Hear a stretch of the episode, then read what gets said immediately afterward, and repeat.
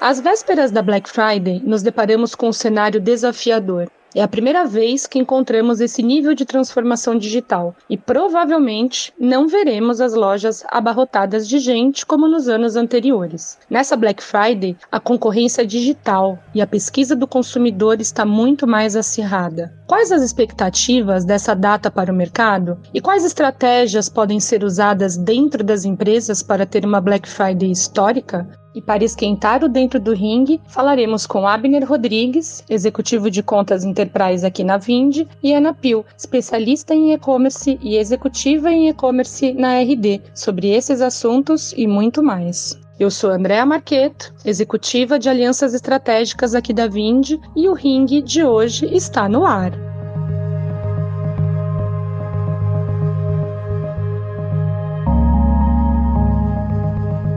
Bom, obrigada, Abner, obrigada, Ana, por estarem aqui hoje. Fala um pouquinho, Abner, da sua trajetória, depois a Ana fala um pouquinho aí para se apresentar para o pessoal. Beleza, muito obrigado, André. Eu sou executivo de contas do relacionamento Enterprise da Vind. É, hoje sou responsável por negociação de grandes projetos aqui na Vind. E quando a gente fala de, de trajetória, né, eu tenho uma trajetória muito focada na área comercial e na área de e-commerce. Fui dono de uma agência de publicidade, a JB Publicidade Trabalhei muitos anos com negociações de meios de pagamento, com negociações de conciliação e hoje eu atuo principalmente com a construção de projetos de transformação digital de meios de pagamento no ramo de e-commerces, em clubes de assinaturas empresas em geral. E você, Ana? Olá, primeiramente, obrigada pelo convite. Me sinto muito honrada de estar entre amigos. A Déia é uma grande parceira do MNE. Abner, muito prazer em te conhecer. Sou grande grande fã da Vind, grande fã de tudo que vocês fazem. Indico sempre a Vind para tudo que é de recorrência, mês de pagamento que me pedem. Fico muito feliz. E contando resumidamente a minha trajetória, esse ano e esse mês especificamente, eu completo 16 anos em e-commerce. Toda a minha carreira foi construída em implantação, gestão e escala de e-commerces. Primeiros 10 anos foram e-commerces B2C, e aí eu foquei muito em SMB, Small and Medium Business. Depois eu quis um pouco de desafio, fui então montar e-commerce em B2B, foi um grande desafio, realmente uma transformação cultural de grande porte. E não bastasse esse desafio, depois eu fiquei também aí dois anos na última indústria que eu trabalhei, em D2C, é, implantando e-commerce em fabricante, indústria, uma multinacional suíça, foi o grande case da minha vida nesses últimos dois anos. Então, no meio da pandemia, eu achei que tinha pouco desafio ainda, resolvi fazer transição de carreira, sair da ponta de gestão para ir para outra ponta comercial como executiva de contas na Hecht Kinser, uma indústria britânica muito conhecida mais pelas marcas, né? Somos fabricantes do Veja, Vênus, Naldecon, Sustagem, as fórmulas dos leites infantis. Fico muito feliz aqui da gente bater um, esse papo sobre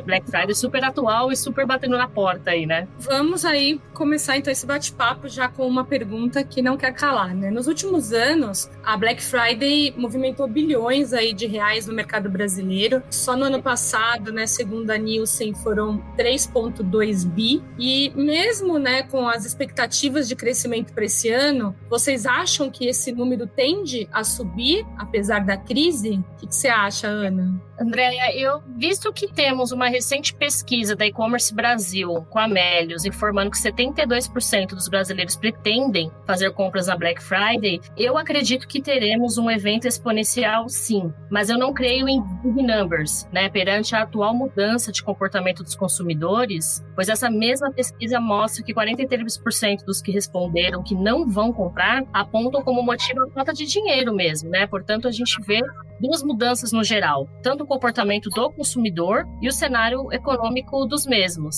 Ainda assim, a Black Friday, a meu ver, é a principal data, né, pra, ao ver de todo mundo que trabalha aí com operação, principal data para o varejo online como um todo. Então, a gente vai ter sim que comemorar dentro do business, mas aquele varejo, vamos pôr aqui como varejo B2B, B2C, D2C, né, aquele varejo que ficou promocionando nos primeiros meses aí da pandemia para fazer caixa, com receio do, do incerto, ele vai ter que se reinventar agora em novembro. Se a gente for dar um exemplo prático aí, por exemplo, quem comprou uma máquina de lavar louça em abril, porque o D2C daquele fabricante, por exemplo, fez uma super promo, esse cliente ele não volta a comprar esse item em menos de cinco anos. Com certeza. E você, Abner, o que, que, que você vê aí de tendência para acontecer esse ano? Nós estamos enxergando hoje, principalmente quando nós falamos de big accounts, né, com contas principalmente de varejo, um crescimento esperado na Black Friday em novembro. Os planos dessas empresas não mudaram. Então, empresas de grande porte como B2W, Via Varejo, a Fast, entre todas as outras que estão aí no mercado de grande porte, continuam com seus planos de expansão para Black Friday, tendem principalmente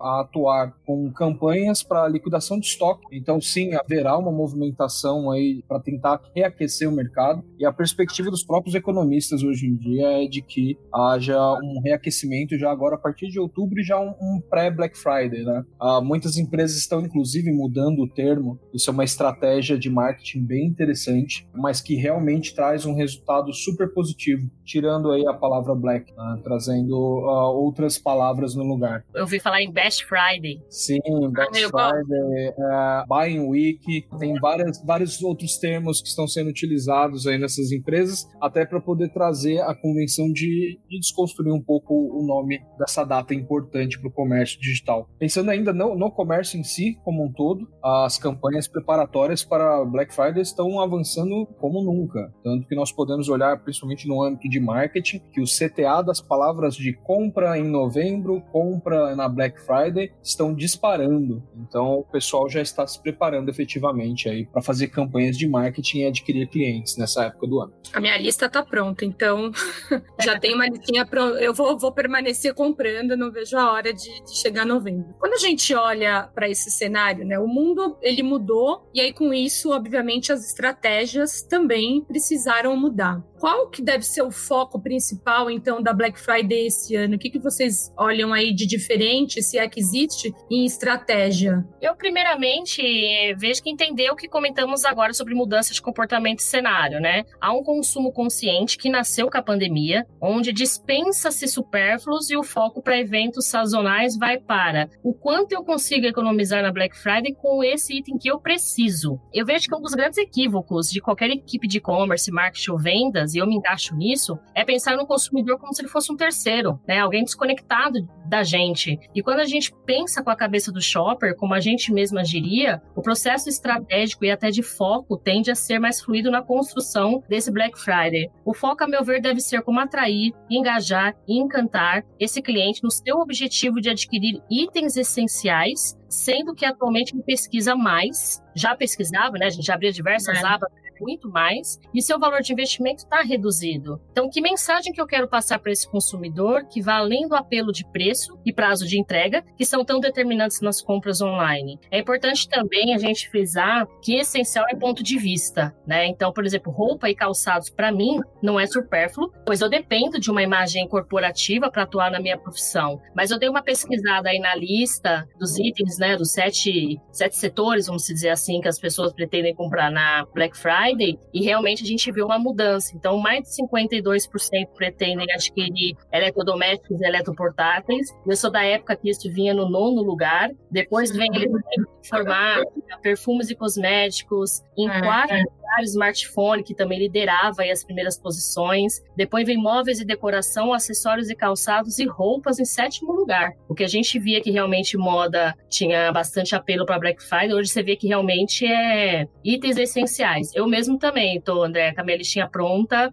Eu tô mudança de casa e tô aqui esperando os eletrodomésticos aqui anotadinhos para aproveitar aí a Black Friday. É isso aí. Foi interessante você ter comentado isso primeiro também. Estou com a minha listinha pronta. Eu acho que as pessoas que conseguiram se manter firmes nesse processo da pandemia também seguraram muito dinheiro e mais do que nunca pensam em economizar. E o brasileiro gosta de um desconto, né? Gosta de uma situação. Gosta consiga, que ele consiga ter um desconto. Então, nesse momento, acho que une muito um pouco da nossa cultura, já que vem desde sempre, mas também, principalmente, a situação econômica como um todo. Aqui nós temos números, por exemplo, que trazem à frente a aquisição de eletrodomésticos, como você mesmo comentou, Ana, e nós temos muitas pessoas que precisaram mudar de casa, que precisaram mudar de vida, inclusive pessoas que foram, devido à situação de trabalho à distância, foram morar no interior, saíram, houve uma descentralização muito grande, pessoas que deixaram seus ambientes normais de trabalho e foram trabalhar a partir de pontos fora dos grandes centros. Então isso movimenta também o mercado de aquisição destes bens o brasileiro, como sempre, espera um momento ideal para poder comprar em, em, alguns aspectos. E quando nós estamos muito próximos assim da Black Friday, como é o caso agora, há um pouco mais de um mês da Black Friday, nós já temos um viés muito grande de aquisição desses bens. Eu acho que pensando, André, até trazendo um pouquinho da tua pergunta, uma estratégia fundamental para o lojista hoje, até parafraseando a Ana, é observar a cultura de quem está adquirindo ele, de quem está adquirindo efetivamente os bens dele. Ali ele pode trabalhar de diversas formas. Se ele já não trabalhava antes, hoje ele deve trazer um esforço muito grande para toda a parte de desenvolvimento e conhecimento do perfil do cliente dele. Entender como o cliente vive, como o cliente trabalha, como o cliente dele ele compra não é só uma necessidade para crescimento, hoje é uma necessidade de manutenção da marca. As pessoas elas tendem a trazer cada vez mais de si para o tanto que ela adquire, para o tanto que ela faz as coisas. E as elas têm que puxar essa tendência, é uma tendência inclusive de países fora do, do nosso eixo hoje, que já estão trabalhando isso há um, um certo tempo, como na própria Europa. As pessoas tendem a observar muito mais a cultura de quem está adquirindo toda a forma de linguagem, que eles fazem, para quem fazem, como fazem, pensando nesse público-alvo. Boa, é bem isso mesmo. Quando a gente olha aí, meados de março, né, no início da pandemia, o aumento das compras pela internet foi exponencial, né? Foi um boom de todo mundo indo para a internet fazer as compras. Eu sempre comprei muito pela internet de tudo, desde supermercado a geladeira, pilha, enfim. E essa demanda cresceu. A gente teve até um, um cast aqui sobre e-commerce há pouco tempo, com todos esses números. Para quem tiver interesse, é só buscar aí na plataforma que você prefere e buscar esses números. E aí, quando a gente olha desde março, 85% desses consumidores né, conectados fizeram pelo menos uma compra né, no digital. Como que vocês veem as vendas presenciais? Vocês acham que elas vão perder força nos próximos meses? Ou vem perdendo, se é que já não perderam? Como que vocês olham essa parte do varejo em si ali do presencial? Eu creio que não. Basta você dar uma volta no shopping no fim de semana ou feriado. Foi o que eu fiz ontem. Estava uma alta aglomeração, muito puxado pelo Dia das Crianças, mas também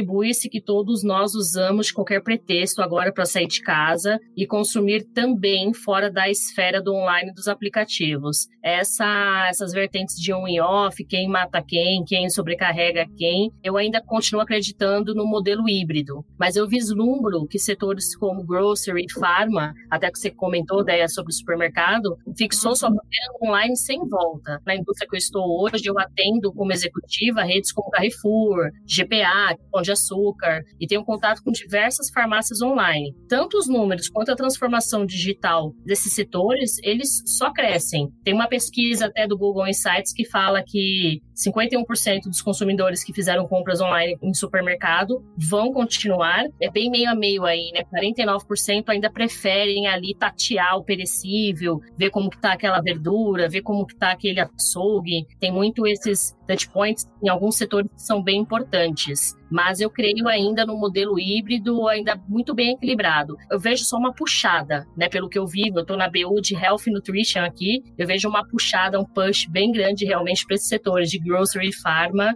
Veio para ficar e não, não termina essas vendas online. Legal, Ana. Acho que primeiro até faço parte dos 51% aí que decidiu que não faz mais compras presenciais em supermercado. Mas acho que um número que é interessante para a gente trazer, até do que a Andrea comentou, só se nós pegarmos uma relação do mês de julho agora, em face ao mesmo mês em 2019, houve um crescimento de praticamente 107% de um ano para o outro nas aquisições, mais do que dobraram as aquisições online. Muito disso, principalmente dessa movimentação de mercados tradicionais para o digital. Tá? Então nós temos hoje mercados, por exemplo, como seguros, que dependia de uma burocracia muito grande para aquisição e a maioria dessa burocracia era tida é, física ainda em muitas frentes, se transformaram praticamente todos em digital e aqueles que não se transformaram estão se transformando. Outros mercados mais tradicionais, como a própria aquisição veicular, começou a passar por métodos até de aquisição, até por assinatura nesse período de pandemia, empresas no fora do Brasil lançando suas marcas aí para ter um veículo por assinatura. Então são coisas totalmente diferentes da, das normais a, que nós tínhamos no ano de 2019, por exemplo, mas que vieram para ficar. Concordo 100% com a Ana, inclusive, sobre o funcionamento do físico. O físico ele ainda vai existir, ele ainda vai ter um market share muito forte de todas as aquisições de bens, mas assim como muitas coisas mudaram no passado, eu acredito que cada vez menos as pessoas vão adquirir bens, pelo menos alguns, de forma presencial. Isso eu acho bem interessante, porque pensando aí é, no digital versus no físico, existem produtos, né? Se eu compro uma geladeira, hoje já é muito normal você comprar a geladeira pela internet e recebe em casa. Agora, existem produtos, e eu gosto muito dessa pegada das empresas estarem de fato no omnichannel, né? Então eu posso comprar pela internet e retirar sem ser cobrada de frete, por exemplo, numa farmácia, numa, numa loja de magazine. E isso eu acho muito legal, porque eu gosto de poder comprar pela internet, porque é impossível, né, ter todos os produtos ali fotografados, ainda mais quando a gente fala de uma perfumaria, de repente, né, que tem 15 mil, 20 mil SKUs. Então, eu gosto de poder comprar e de poder retirar sem pagar o frete, por exemplo, porque eu sei que eu vou lá no lugar e acabo consumindo mais. Então, eu acho que as empresas que irem por esse caminho, né, de conseguir conectar esse cliente no digital e no físico, elas vão continuar ganhando e vão sair na frente. E aí, quando a gente olha, né, exatamente essa parte de digital versus presencial, né, infraestrutura, né, que a gente quando olha grande parte das reclamações com compras online, a grande maioria é relacionada a atraso na entrega, né, e sites que não funcionam, entre outras problemáticas. Problemática, mas a grande maioria, quando a gente olha, é o atraso na entrega. E aí nem tô falando quando existe uma greve dos correios, alguma coisa do gênero, é meio que inerente ali ao negócio, mas no, no ciclo normal, isso ainda é um problema. Como que as empresas podem se prevenir disso? Eu creio que com planejamento antecipado, né, diversificação de serviços e um plano B se possível, Deia. A Black Friday, ela precisa ter sua conversa iniciada no terceiro quarto do ano. Mesmo que aconteça lá no último quarto, né, quando a gente divide aí, então o ano, né, faz planejamento de marketing, de vendas, divide, né, por trimestre, que a gente chama de quarter, essa conversa ela precisa ser iniciada lá em meados de julho e de agosto, mesmo que a Black Friday seja aí na última sexta de novembro. São muitos setores e muitas dores envolvidas, né, em Black Friday, muitas expectativas que precisam ser alinhadas e não se trata só do quanto faturou, da meta que foi atingida, e sim o que fazer com essa avalanche de consumidores pós BF, porque aí quem sofre a primeira dor, a primeira demanda, são saque às redes sociais, que hoje aí tornaram-se uma coisa só, aberta ao público e que requer um atendimento quase que imediato. No que tange a atrasos, é quase cultural isso, né? Vai acontecer. Ninguém se prepara em SOP, como a gente fala, que não vai ter atraso. Mas quanto mais parceiros logísticos você trouxer para a sua operação, melhor. Eu passei uma situação dessa na indústria anterior que eu estava, foi bem no começo da pandemia que fecharam fronteiras rodoviárias e aéreas e eu tinha um parceiro logístico por avião e um parceiro logístico por caminhão. E fecharam-se as fronteiras e aí? A gente só tinha dois parceiros logísticos, né? A gente não se preparou, ninguém se preparou, na verdade, para um, é. uma situação dessa, mas se a gente tivesse preparado com mais parceiros logísticos, que é o que eu acho que deve acontecer em qualquer e-commerce, e para Black Friday mais ainda. E sobre sites, né, que não funcionam, isso também é uma, uma situação que acontece bastante aí em Black Friday, uma sobrecarga de servidores também é um problema que a gente quase já, já espera. É um serviço que é muito terceirizado, muitas vezes fora do Brasil, e que é operações que eu já toquei, por exemplo, a gente montava uma lojinha paralela nessas plataformas gratuitas à parte, só com produtos Black Friday, e se desse algum problema de cair o URL principal, divulga as redes sociais o plano B. Não é o ideal, né? Mas a gente tem que pensar em tudo, tem que mapear realmente, tanto a parte de infra como um todo, do saque, logística, problema de instabilidade na, na, na BF em geral. Você colocar todos os ovos numa cesta só é sempre um problema. Não Isso. importa qual cesta seja, se é a do lojista, se é a do teu e-commerce, se é a do teu software de saque, acho que, inclusive, isso serve também principalmente para empresas que utilizam múltiplas adquirentes. Em suma, um gateway, quando a gente fala de e-commerce, ele tem uma conexão estável com a cada uma das adquirentes. Em momentos de Black Friday, a conexão que sofre mais não é a do gateway, é a das adquirentes. Acho que aí é onde serve, principalmente para os lojistas que estão me ouvindo, tenham múltiplas adquirentes preparadas para Black Friday. Não tenham duas, tenham três, quatro ou mais. Não tenham só duas ou só uma, porque com certeza vocês vão passar por instabilidade nesses processos. Hoje, se a gente pensa, por exemplo, no próprio software da Vind, ele faz essa movimentação de não deixar que você fique sem vender por causa de uma indisponibilidade de uma adquirente. É importante nesse processo todo de aquisição dos clientes na Black Friday garantir o mínimo de identidade visual possível para que você possa fazer essas jogadas, né? De você conseguir trazer o cliente para uma página secundária emergencial, às vezes até em um outro software de venda, para que você consiga manter o teu fluxo de entrada dos teus clientes. Esse momento ele é importante principalmente em nessas datas como a Black Friday, mas também é importante o cliente entender que movimentar demais a tecnologia dele pode gerar prejuízos maiores depois, principalmente da parte de centralização de informação. Ter informações descentralizadas após a Black Friday pode te gerar atrasos. E gerando atrasos, você pode ter problema com o teu público futuro. Então, acho que vale aí a dica. Observem sempre uma forma de centralizar suas informações, principalmente relacionadas às aquisições, data de entrega, produto, etc., para que você consiga cumprir da melhor forma possível os teus prazos. E sim, tenha múltiplos fornecedores de logística. Eu acho que nesse momento, principalmente de pandemia, com o aumento da aquisição digital, você vai precisar disso com certeza.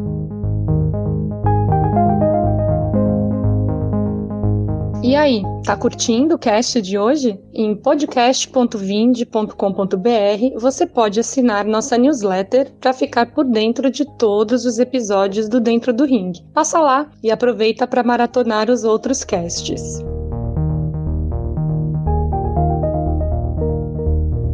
Na opinião de vocês, o que, que a gente não deve fazer em uma campanha de Black Friday? Quer dizer, deve existir uma lista gigante, né, Ana? Mas quais coisas que uma empresa não deve fazer, em hipótese nenhuma, em uma Black Friday? O principal é não fazer uma black fraud, né? Tirar esse estigma do brasileiro que aqui a coisa não funciona. Radar de preço bem acessíveis para verificar se está sendo ofertado pela metade do dobro ou não. Até ah. trazendo uma informação que o Abner falou, eu fui, faz, faz um ano agora, eu fui conhecer o Vale do Silício e tinha palestras de e-commerce lá, o quanto é diferente como tratam o e-commerce lá e cá. Quanto que aqui é tão transacional somente. E lá não. Lá realmente ele se importa se você se inscreve num clube VIP, ele realmente se importa, é, passa que ele quer realmente até aquela experiência personalizada para ele. Isso que a gente tem de mudanças nesses 25 anos de e-commerce aqui no Brasil, a gente tem que colocar dentro dessa agenda também, é não fazer esse black fraud, acho que é o principal. Em segundo lugar, não usar a data somente para desovar produtos phase out, fora de linha ou estocado. A gente sabe que é necessário em algum momento fazermos isso dentro do faseamento, do phasing aí do nosso mix, mas tem Black Friday de varejistas que você coloca só aquela roupa PP ou aquela roupa XXZ que não saiu, isso é muito, fica feio, né? Fica feio e fica nítido que a marca tá usando um percentual muito alto do mix só para fazer essa, essa desestocagem. E por último, eu penso no que falamos, né? Que o que não fazer, não se planejar. Tem é muito tráfego e muita grana investida em marketing e mídia para fazer de qualquer jeito sem mapear os riscos e estratégias aí de ação rápida. Então, não se planejar para isso é um, é um tiro no pé. Hoje, a pessoa, se ela não planeja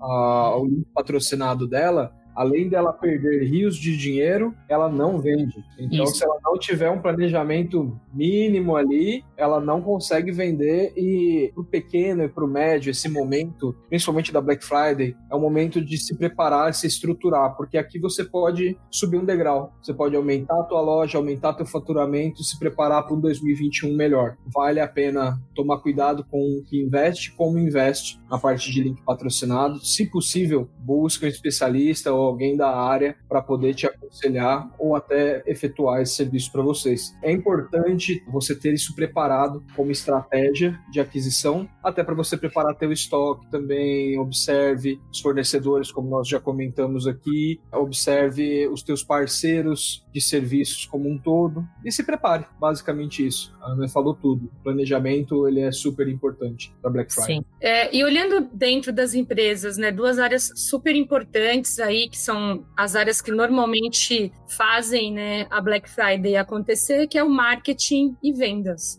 o marketing que vem olhando isso tudo antecipadamente e vendas que tem que aproveitar de alguma forma, né, para efetivar isso quando a gente fala do varejo físico e também no online. Como que vocês acham que essas áreas devem se comunicar dentro das empresas para de fato fazer esse evento acontecer e tentar ser o mais redondo possível? Eu daria, montaria uma aula só disso. Porque eu já passei dores assim latentes em relação a, a essa essa não inclusão, não interface, né? Então, para mim, como marketing de vendas tem que se comunicar dentro da empresa para fazer esse evento acontecer, é incluindo todos os setores no planejamento, fazendo de fato uma interface 360 mesmo. A gente costuma olhar bastante para o setor de atendimento e para o setor de logística, né? Que é quem sofre a maior demanda em um evento desse tamanho. Mas pensa no financeiro, o quanto de conciliação vai aumentar para ele. Pensa no TI, o quanto que ele vai precisar ficar alerta num, num evento desse. Fora isso, se você é um fabricante, ou seja, seja um D2C, você precisa sentar e aliar todas as suas promoções, alinhamento de preço com todos os seus revendedores. Se você é um B2B, você precisa traçar o mesmo alinhamento com toda a sua equipe de vendas externa, né? Que a gente fala equipe de campo, quanto o seu televendas. E principal aí, com a direção corporativa, para mim, a maior comunicação nesse momento é ser o mais factível possível no que diz respeito à meta. Uma coisa é você, num cenário normal, projetar 15% de crescimento last year. Outra coisa é fazermos o primeiro Black Friday da história do e-commerce no Brasil durante, porque não acabou, durante uma pandemia global. Essa indústria que eu estou agora é a primeira Black Friday, então eu não tenho ainda o que contar, mas na que eu estava, a gente comunicava até o pessoal da cozinha, falando, olha gente, pessoal, você fica pilhado, né? Quem vive Black Friday aí sabe o que é. A gente não dorme, a gente não come, a gente fica é. aí.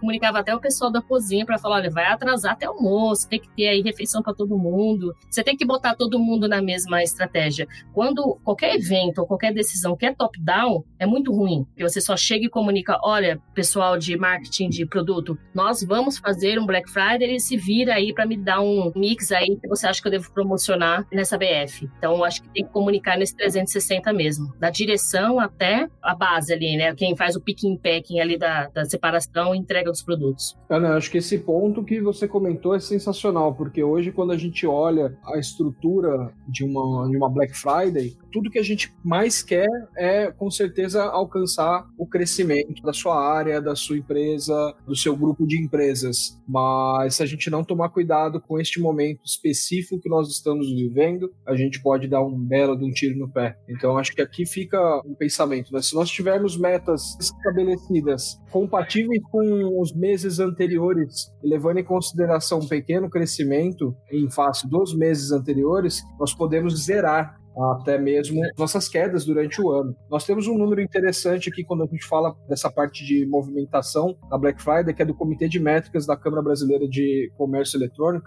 câmara-e.net, que eles falam aqui, junto com o pessoal do PMC e BGE, sobre que nos últimos 12 meses até junho, a parcela de crescimento ela chegou em 7,5% no ano, tá? mesmo com quedas para o mercado de e-commerce de até 13% em algumas áreas. Outras áreas áreas se sobressaíram. Então, para essas áreas que caíram, começar a pensar em estratégia de como se reestabelecer e para as áreas que cresceram, estratégias de como se manter. Não apostar muito grande na Black Friday para poder fazer grandes expansões além da que você já está fazendo nesse processo de crescimento. Principalmente áreas de serviços que estão fazendo mais vendas online e da área de atendimento, e-commerce como um, um todo da parte de varejo, nós vemos uma movimentação até muito interessante de vendas B2C de forma online com vendedores. Isso também vai ter um destaque aí para essa Black Friday. Nós temos empresas como a Magazine Luiza, Casas Bahia, Fast Shop, que já estão trabalhando nesse processo já desde o começo aí da pandemia. Pessoal, isso é bem importante mesmo, porque a gente que vive aí em vários grupos, né, de e-commerce, no Mulheres principalmente, a gente troca muita figurinha e de fato isso ainda é uma verdade dentro de uma ação, né? Vamos dizer aí da, de, da maior ação que é a Black Friday e até mesmo de outras, né? Das áreas não conversarem, das pessoas não estarem aí na mesma sintonia e aí enquanto alguns dormem literalmente no escritório, né, durante uma, duas semanas para fazer o negócio acontecer, existem outras áreas que não estão nem sabendo do que se passa. Então acho que isso, se você montar esse curso aí, Ana, acho que vai ter bastante aderência, hein? Que tem, tem, de, tem demanda, viu? Acho que é.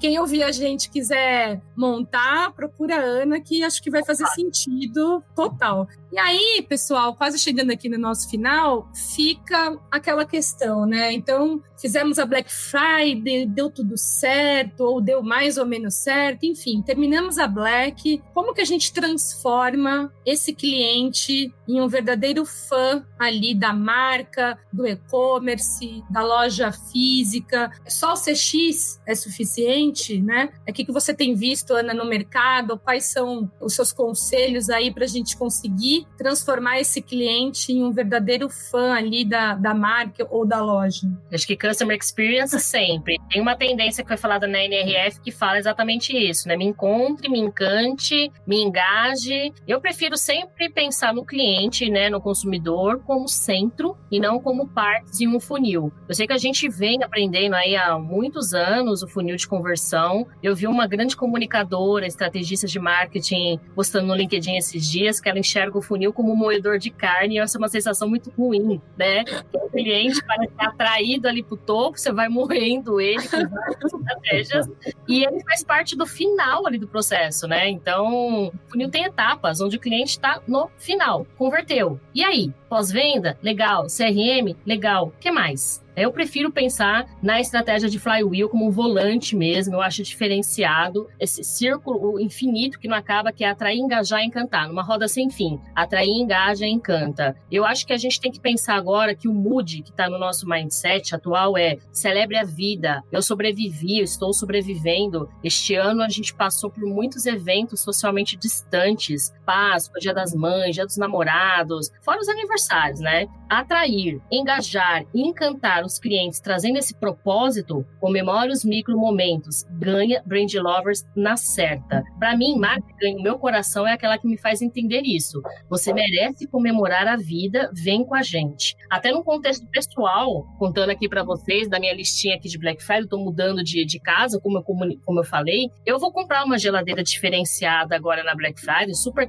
tecnológica, e não é porque eu preciso, é porque eu acho que eu mereço. Então, assim, a marca que conseguiu me comunicar assim: olha, você merece essa geladeira, é essa que eu já estou aqui buscando para comprar. Então, já viro aí um brand lover. Nós estamos bem alinhados quanto a isso. A minha listinha tá seguindo muito teu pensamento. Sou um sobrevivente. Inclusive, peguei Covid e não indico, tá? Mas acho que esse patamar que nós estamos hoje de negócio como um todo no online, ele está trazendo as empresas muito para um termo muito utilizado já fora do Brasil, no próprio Vale do Silício mesmo, como você comentou, uh, pela passagem lá, que é o Customer Centric, nosso cliente no centro de tudo. A tua empresa inteira conhece teu perfil de cliente e a tua empresa inteira sabe como que é o funcionamento para você poder apaixonar o teu cliente, a tua marca. Então todos trabalham inclusive na mesma direção, fazendo a roda girar. Então acho que aí é onde que nós conseguimos trazer todos os clientes para um, um brand lover, como a própria Ana disse, que eu acho que é super importante para o crescimento da marca. Fantástico, é isso mesmo, concordo. Pessoal, muito obrigada. Chegamos ao final aqui do nosso cast. Acho que ficaríamos aqui mais algumas horas conversando, porque esse tema Black Friday ele é muito bom de conversar, ele é muito bom de questionar. Né? Acho que o Brasil vem aí se transformando e ainda tem muito a crescer comparado aí a fora do Brasil. E mais uma vez, obrigada Ana, obrigada Abner. Ana, deixa o seu contato para quem quiser falar mais com você, tirar dúvidas. Eu que agradeço mais uma vez, é muito bom estar entre amigos. Volto a repetir aí, super fã da Vind, de todos vocês, da K, de todo mundo. Meu LinkedIn é Ana Pio, meu nome é bem fácil de gravar, que é quase uma marca. No Instagram também estou com Ana Pio, só com três S no final. Estou sempre mentorando, sempre ajudando aí todos os e-commerces dentro da, das possibilidades aí a estar tá escalando seus negócios. Obrigada novamente, Abner e Andréia.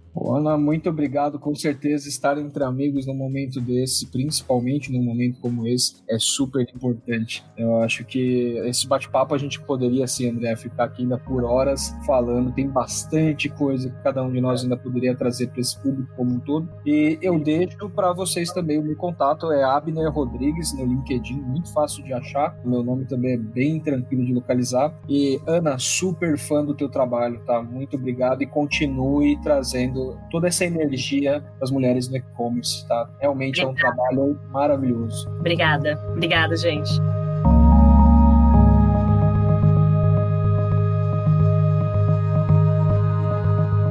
Se você gostou desse episódio, provavelmente você também vai gostar de outros episódios focados em vendas. Passe agora na sua plataforma de streaming favorita e ouça agora. Até a próxima! Este podcast foi editado pela Maremoto.